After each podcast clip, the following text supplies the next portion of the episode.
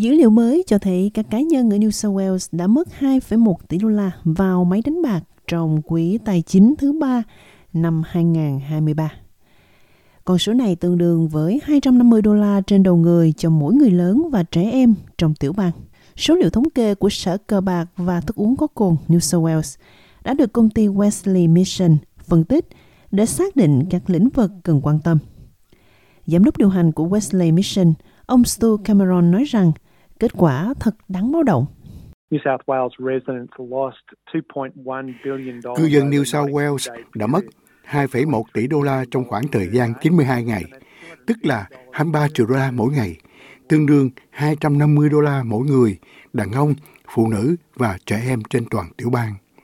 Một con số đáng kinh ngạc cho thấy ngành công nghiệp máy đánh bạc là một trong những kẻ kiên cường nhất nhưng cũng có sức tàn phá nặng nề nhất. Rất nhiều tiền bị rút ra khỏi cộng đồng, lẽ ra có thể được chi tiêu ở nơi khác.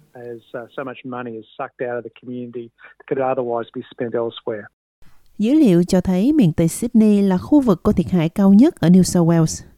Khách sạn Marquess ở Homebush, Crossroad ở Casula và Wentworth Hotel ở Homebush West đều báo cáo mức thu bạc cao nhất trong quý thứ ba.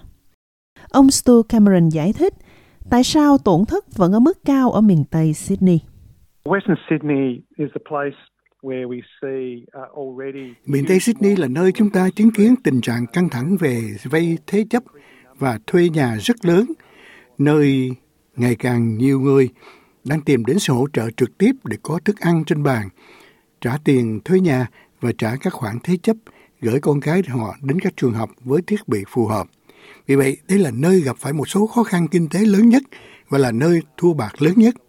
Ngành công nghiệp máy đánh bạc nhắm vào những khu vực mà họ có ít khả năng chịu đựng những tổn thất phát sinh nhất thông qua những cỗ máy này.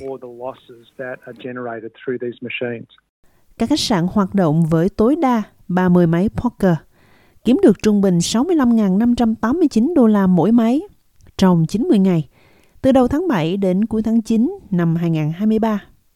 Mỗi năm, một máy poker mang lại hơn 262.000 đô la lợi nhuận. Nhưng đây không phải là lợi nhuận bất thường.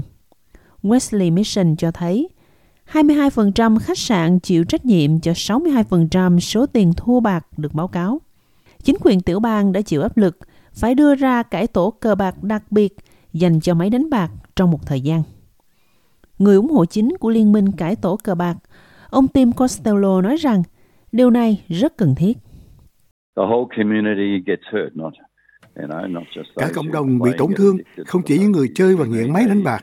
Chúng tôi cần một thẻ không dùng tiền mặt mà bạn phải cố định số tiền thu bạc của mình trước khi bắt đầu chơi và sau khoảng thời gian bạn sẽ bị khóa. Một khi bạn đang ở phía trước máy đánh bạc và chơi, bạn như đang ở trong một vùng bị thôi miên. Thẻ không dùng tiền mặt sẽ cho phép mọi người chơi phải nạp số tiền họ chuẩn bị chơi. Đó là tổng giới hạn theo thời gian và sau đó họ bị khóa. Đó là những gì chúng ta cần. Thẻ không dùng tiền mặt sẽ giúp thoát khỏi vấn nạn, tội phạm vì không có tội phạm nào tiết lộ danh tính và lấy thẻ không dùng tiền mặt để rửa tiền ma túy. Các thử nghiệm hiện đang được tiến hành trên toàn tiểu bang để kiểm tra xem thẻ không dùng tiền mặt có hiệu quả như thế nào và có thể mang lại tác dụng ra sao trong việc hạn chế số tiền thu bạc cao. Hiệp hội khách sạn Úc cho biết, bất kỳ cải tổ nào cũng có thể khiến việc làm gặp rủi ro, nhưng ông Costello bác bỏ ý kiến đó. Đó hoàn toàn là chuyện hoang đường. Đối với một triệu đô la, chi tiêu trong lĩnh vực bán lẻ tạo ra 20 việc làm. Một triệu đô la chi tiêu vào ngành khách sạn tạo ra 10 công việc. Một triệu đô la chi tiêu vào một máy poker tạo ra ít hơn hai công việc. Trên thực tế, máy đánh bạc là kẻ giết người. Chúng sẽ giết chết việc làm khác nếu hàng triệu đô la đó được chi vào nơi khác.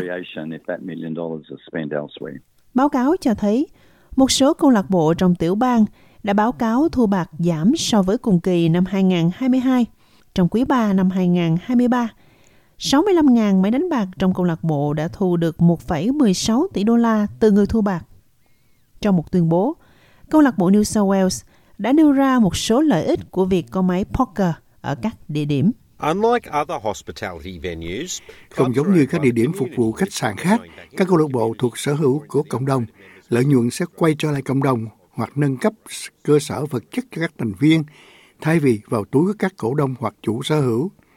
Một báo cáo gần đây do Urbi đưa ra cho thấy các câu lạc bộ ở New South Wales đóng góp kinh tế và xã hội 9 tỷ đô la cho tiêu ma hàng năm.